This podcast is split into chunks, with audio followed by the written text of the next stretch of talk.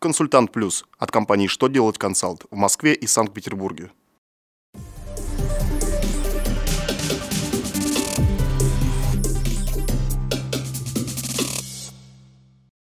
Добрый день! Для вас работает служба информации телеканала «Что делать ТВ» в студии Ольга Тихонова.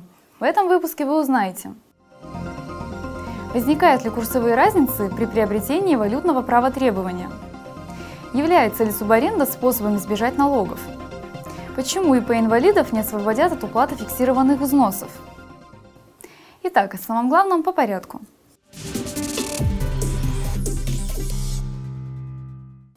Очередное письмо Минфина касается вопросов учета приобретенного права требования долга, выраженного в иностранной валюте. Финансовое ведомство напомнило, что доходы и расходы, выраженные в иностранной валюте для целей налогообложения, пересчитываются в рубли по официальному курсу, установленного Центробанком России на дату их признания. Поэтому приобретенное право требования, стоимость которого выражена в иностранной валюте, принимается к налоговому учету по стоимости, определяемой исходя из цены приобретения и расходов, связанных с его приобретением. Чтобы определить сумму расходов, необходимо взять курс валюты, действовавший на дату его приобретения. Поскольку последующая переоценка права требований не предусмотрена, курсовые разницы у налогоплательщика не возникают.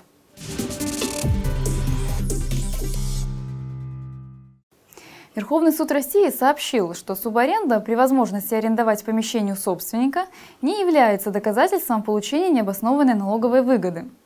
Компания взяла помещение в субаренду, при том, что могла арендовать его у собственника по более низкой цене. Налоговики заподозрили, что компания таким образом пытается уклониться от уплаты налогов и доначислили налоги на 15 миллионов рублей. Суды трех инстанций согласились с налоговой, но Верховный суд не поддержал такое решение, поскольку в самом факте субаренды нет ничего противозаконного. А кроме того, налоговики не смогли доказать, как именно вредит бюджету такая субаренда, если все лица при этом исполняют свои налоговые обязательства.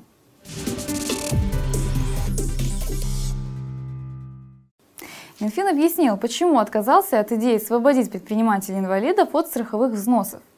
По мнению финансового ведомства, на учет предпринимателей становится по своей инициативе, согласуясь со своими средствами, навыками, образованием и готовностью осуществлять заявленную деятельность. Поэтому предприниматель обязан уплачивать фиксированные взносы с момента постановки на учет, до того времени, когда его исключат из ЕГРИП. От страховых взносов освобождаются предприниматели, которые не ведут деятельности и ухаживают за детьми до полутора лет или инвалидами первой группы. При этом, если инвалидом является сам предприниматель, он должен уплачивать страховые взносы. Такую позицию Минфин объяснил тем, что если предпринимателей инвалидов освободить от фиксированных взносов, то недобросовестные лица будут вести свою деятельность через подставного инвалида.